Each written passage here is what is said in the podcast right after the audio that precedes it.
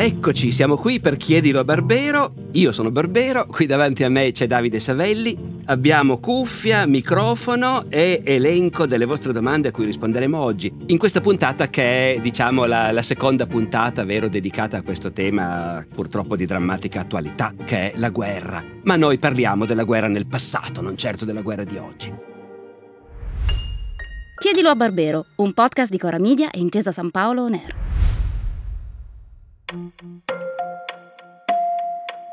A proposito di soldati e di battaglie, ci sono le domande di Bosisio e Vittorio che sono accorpabili.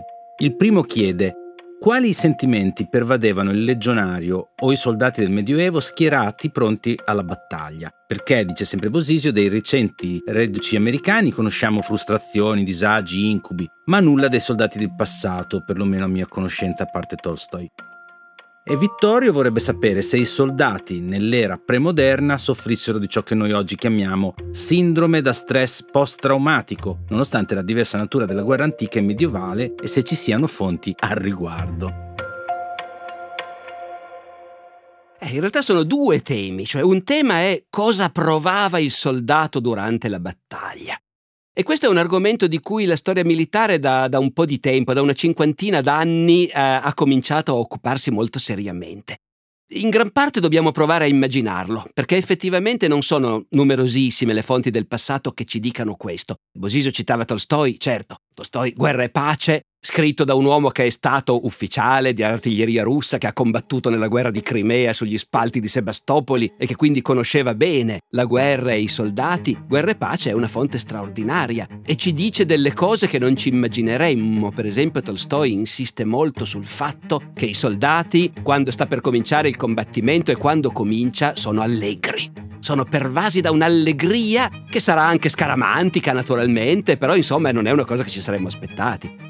Un'altra cosa che mi ricordo di aver visto quando studiavo la battaglia di Waterloo è che qualcuno dice, come sapete, come è ovvio, ai soldati la mattina della battaglia piace vestire biancheria pulita e perlomeno lavarsi e farsi la barba, perché ai soldati non piace andare in battaglia sporchi. Ecco, cose che se non ce le dicessero loro non avremmo, non avremmo immaginato. Dopodiché, appunto, noi ci sforziamo di capire cosa provavano, paura, eccitazione, Certamente provavano anche paura e ecco, questa è una cosa interessante. Eh, noi ci potremmo immaginare che nel passato, in società appunto virili e bellicose, confessare la paura fosse considerato una cosa vergognosa. Potremmo pensare che il cavaliere medievale non ammettesse mai di avere paura.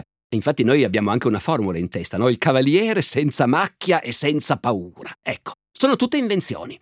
Se uno legge la letteratura medievale, si vede che in quella civiltà, dove appunto la guerra era una cosa quotidiana, e saper fare la guerra era una cosa apprezzata, e avere esperienza della guerra era una cosa importante, ecco, era una società per niente ipocrita.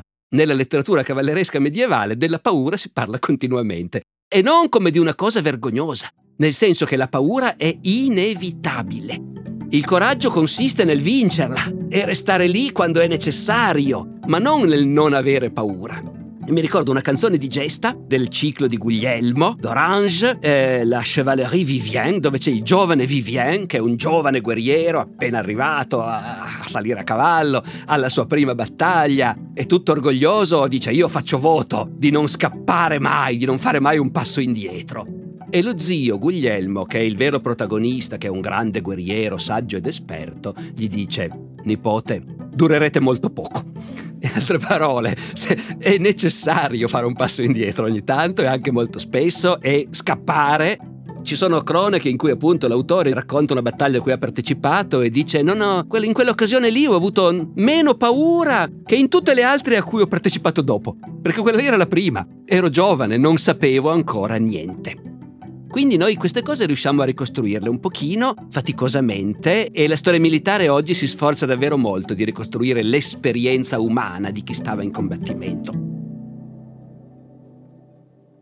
L'altro tema che sta nelle domande che abbiamo ascoltato è il tema di quello che noi chiamiamo lo stress post-traumatico, lo shell shock, come si è cominciato a dire nella Prima Guerra Mondiale. Ecco, perché al tempo della Prima Guerra Mondiale i medici hanno cominciato a vedere arrivare dei soldati che non presentavano apparentemente nessuna lesione, però erano completamente fuori di testa, completamente incapaci di tornare in trincea E lì la reazione iniziale è stata: sono dei simulatori, sono dei vigliacconi che si sono inventati questo per non andare più a combattere.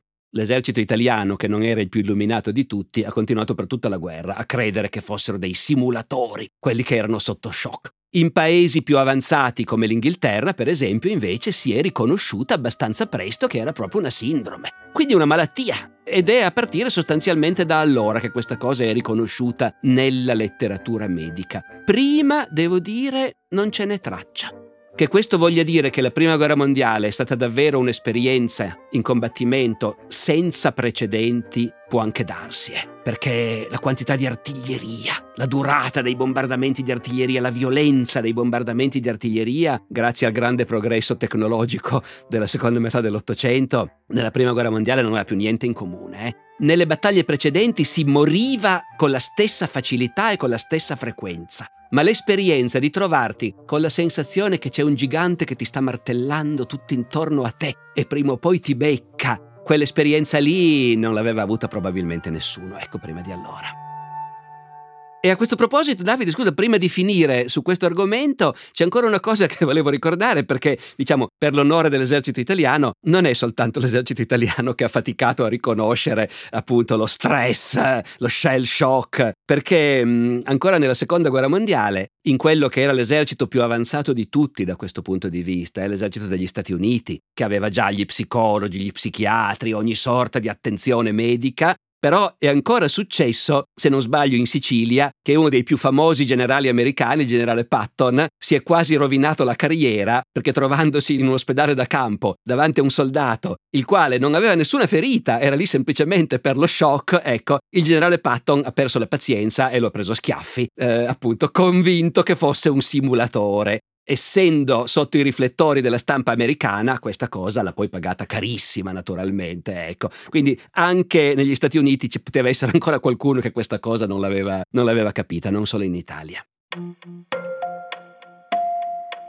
Francesco ci ha inviato una domanda piuttosto originale. Leggo. Quando si parla di battaglie in epoca romana, viene spesso detto che una battaglia poteva durare diversi giorni. Bene, scrive Francesco. Diciamo che la battaglia inizia alle 12 e prosegua tutto il giorno. Poi cala il sole e quindi si presume che non si veda più nulla. E a quel punto che si fa? Continuavano a combattere alla cieca anche di notte o c'era un tacito accordo tipo un fuggi-fuggi generale col buio? no, allora, in realtà però Francesco, mh, anche in epoca romana, era molto raro eh, che una battaglia durasse più di un giorno. Tipicamente, fino alla prima guerra mondiale, battaglia voleva dire un giorno di combattimento. In rarissimi casi, quando erano coinvolti eserciti molto grandi o diversi eserciti, allora abbiamo battaglie che durano più di un giorno. Nel caso delle guerre napoleoniche, la battaglia di Lipsia, per esempio. Nel caso della guerra civile americana, la battaglia di Gettysburg che dura tre giorni, perché sono eserciti talmente grandi che ogni giorno arrivano nuovi corpi che erano rimasti indietro e allora tu li puoi buttare nel combattimento, ma quelli che hanno combattuto il giorno prima non combattono più invece. Cioè sostanzialmente una battaglia un'esperienza talmente intensa, talmente logorante, che un reparto che ha combattuto il giorno dopo non può più combattere sostanzialmente. E infatti praticamente tutte le battaglie finivano allo stesso modo, e cioè si combatte fino alla sera e quella sera uno dei due eserciti decide che è finita, che non ce la facciamo più, che se restiamo ancora qua domani i nostri soldati scappano, quindi ce ne andiamo e andandocene riconosciamo di aver perso la battaglia. Ed era un impatto non solo fisico, il logoramento fisico, ma anche proprio morale così forte che un esercito sconfitto in battaglia, anche se aveva perso, non era mica stato sterminato. Nelle battaglie in cui c'è il numero maggiore di morti e feriti, un esercito può perdere, all'epoca napoleonica, il 20% dei suoi uomini. Noi stupidamente diremmo, vabbè, il giorno dopo hai ancora l'80% degli uomini, chi ti impedisce di continuare, no? E invece loro sanno che dopo quell'esperienza e dopo aver visto che non ce la fai a reggere e che il nemico è più forte, tu l'esercito non lo farai più combattere. Ci vogliono settimane o mesi di riposo prima che un esercito sconfitto in battaglia riesca di nuovo a combattere. Ecco perché la battaglia è decisiva, no? La ricerca della battaglia decisiva significa proprio pensare che una guerra può essere vinta in un giorno. Di notte, di notte cosa si faceva? In certi casi poteva capitare che si decidesse di fare una furbata, no? Ecco, proprio perché di notte non si combatte mai, il nemico non se l'aspetta e lo attacchiamo di notte. Quindi negli annali della storia militare, dall'antichità fino a Napoleone e oltre, questa idea dell'attacco di sorpresa notturno ogni tanto c'è. Finiscono quasi sempre malissimo, perché non si vede niente, gli attaccanti si perdono, non sanno più dove devono andare, è una pessima idea di solito. Se sei molto bravo, una volta lo puoi anche azzeccare, ecco. Lo facevi certe volte per sorprendere una piccola guarnigione, per sorprendere un castello o una città che stavi assediando. Tra Medioevo e età moderna c'era proprio una tecnica precisa. Siccome i soldati erano in armatura, per fare le cose di notte, li vestivi tutti con un camicione sopra l'armatura per evitare che la luna, brillando, li rivelasse alle sentinelle del nemico. Infatti si chiamava, al tempo delle guerre del Rinascimento, delle guerre d'Italia, in spagnolo si diceva l'encamisada. L'encamisada è proprio la sorpresa notturna con il camicione sopra l'armatura. C'è una domanda da parte di Nicola, è una domanda che ci arriva dalla newsletter di Intesa San Paolo che eh, sta raccogliendo a sua volta moltissime domande per lei. Nicola scrive: Qual è a suo avviso l'apparato militare del passato migliore in quanto ad organizzazione? Ah, eh, però, eh, diciamo, dipende da quando comincia il passato. Se il passato comincia ieri, eh, le forze americane che hanno invaso l'Iraq erano probabilmente l'apparato militare più efficiente della storia. E subito prima è l'esercito americano della seconda guerra mondiale per dire. È, è proprio inevitabile perché qui parliamo appunto mh, mm, non tanto del, dell'efficienza in combattimento e basta ma proprio dell'essere un'organizzazione sofisticata e complessa in un passato più remoto, devo dire, ci provavano un po' tutti, ma credo che i romani, che in effetti molti paragonano agli americani dell'antichità, eh, credo che i romani avessero effettivamente il gusto e il talento dell'organizzazione, che passa attraverso, per esempio, l'organigramma, la struttura tutti quanti a scuola no? abbiamo sempre visto questi schemini, l'organizzazione della legione, i manipoli, le corti, i centurioni e così via. Quella roba lì vuol dire che effettivamente loro avevano un esercito organizzato in modo tale che per esempio la trasmissione degli ordini funzionasse in teoria almeno, secondo una regola precisa, no? Ognuno sa da chi deve prendere un ordine. E questa è una cosa che, come dire, hanno realizzato con la stessa efficacia soltanto gli eserciti della nostra epoca contemporanea.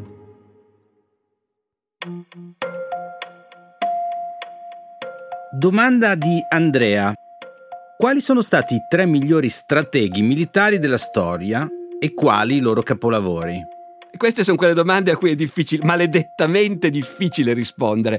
Anche perché devo dire, eh, e non voglio affatto sgridare Andrea per questo, eh, sia chiaro, però questa idea delle classifiche è, è, uno degli aspetti della nostra epoca che io, eh, come dire, sento che non sono una descrizione tanto corretta della realtà. La realtà non è la classifica della classe di West Point da cui c'è il numero 1, il numero 2, il numero 3 e i 53 ragazzi sono elencati dal numero 1 al numero 53. Poi in generale i grandi generali scopri sempre che erano il numero 45 o così via. Ecco. Eh, il punto è che dobbiamo anche capire cosa intendiamo, cos'è lo stratega. Tradizionalmente la nostra civiltà, e dico la nostra civiltà perché penso che per esempio nella civiltà cinese tutta questa ammirazione per i grandi generali non ci sia affatto. Eh, ecco, invece nella nostra c'è. E il grande generale è quello che fa cose sorprendenti, quello che vince una battaglia anche se il nemico è molto più forte, quello che inventa una manovra geniale, no? Ecco. E lì però appunto, eh, quel che volete, Annibale, Napoleone, Federico il Grande. Però ecco, provate a parlare con un inglese di Napoleone e di Wellington. Per chiunque non sia inglese è ovvio che Napoleone è un grandissimo stratega e Wellington vabbè, mm, sappiamo a malapena che esiste perché ha vinto chissà perché la battaglia di Waterloo, no? Ecco. Un inglese ti dirà, ma veramente Lord Wellington ha combattuto in vita sua tot battaglie e le ha vinte tutte. Eh, Napoleone è vero che ha perso a Waterloo, sì, è vero che ha perso a Lipsia, sì, Wellington non ha mai perso una battaglia. Eh, e quando si è trovato davanti Napoleone, chi ha vinto dei due? No, ecco. E quindi logicamente noi dovremmo dire, certo, no, no, Wellington è, è uno dei grandi generali della storia, molto di più di Napoleone. Però questa cosa è controintuitiva. Quindi è chiaro che non funziona così, conta il fascino. Pensiamo alla seconda guerra mondiale. Tutti quelli che si interessano un pochino di storia militare conoscono il maresciallo Rommel, e le sue straordinarie imprese. Rommel è un mito, la volpe del deserto, perché ha condotto effettivamente manovre geniali alla testa di una divisione o al massimo di un corpo d'armata, no? Ecco, in una situazione molto specifica, personaggio affascinantissimo, grande generale. Dall'altra parte abbiamo Eisenhower, che non è mai stato su un campo di battaglia in vita sua probabilmente, che ha gestito per anni l'immensa macchina militare americana nel Mediterraneo e in Europa, una questione di pianificazione, di logistica, di discussioni politiche, che ha gestito una guerra vinta, lo sbarco in Normandia vinto, la invasione della Germania, no? Ecco, senza glamour, senza fascino, senza soprannomi emozionanti, no? Ecco. E di fronte a Eisenhower non si emoziona nessuno, però probabilmente Eisenhower è stato uno stratega molto più grande di Rommel, ecco. Ed è anche diventato presidente degli Stati Uniti. sì, fra l'altro, fra l'altro. Vabbè, Rommel è riuscito a unirsi alla congiura contro Hitler e a finire male per quello, quindi questo va altrettanto a suo onore. E noi abbiamo finito, mi sa tanto. Tempo scadutissimo. E eh, quindi grazie a tutti ancora una volta eh, che ci avete seguiti e andiamo alla prossima puntata a questo punto.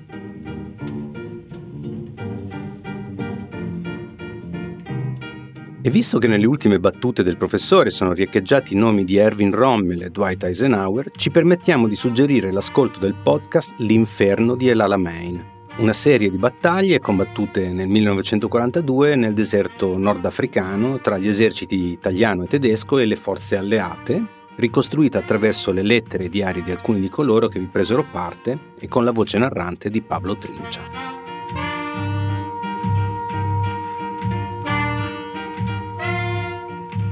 Chiedilo a Barbero è una serie podcast di Cora Media Intesa San Paolo Ner scritta da Alessandro Barbero e Davide Savelli. Produzione esecutiva Lia Chiovari. Cura editoriale Davide Savelli e Anna Iacovino. Supervisione del suono e musiche Luca Micheli. Fonico di studio a Torino Riccardo Mazza di Experimental Studios. Fonico di studio a Roma Lucrezia Marcelli. Post produzione e montaggio Luca Micheli e Andrea Girelli. Coordinamento post produzione Matteo Scelsa. Io sono Davide Savelli e vi do appuntamento alla prossima settimana ricordandovi che potete inviare le vostre domande via mail all'indirizzo chiedilo a barbero chiocciolacoramedia.com oppure con un messaggio WhatsApp anche vocale al numero 345 09 83 998.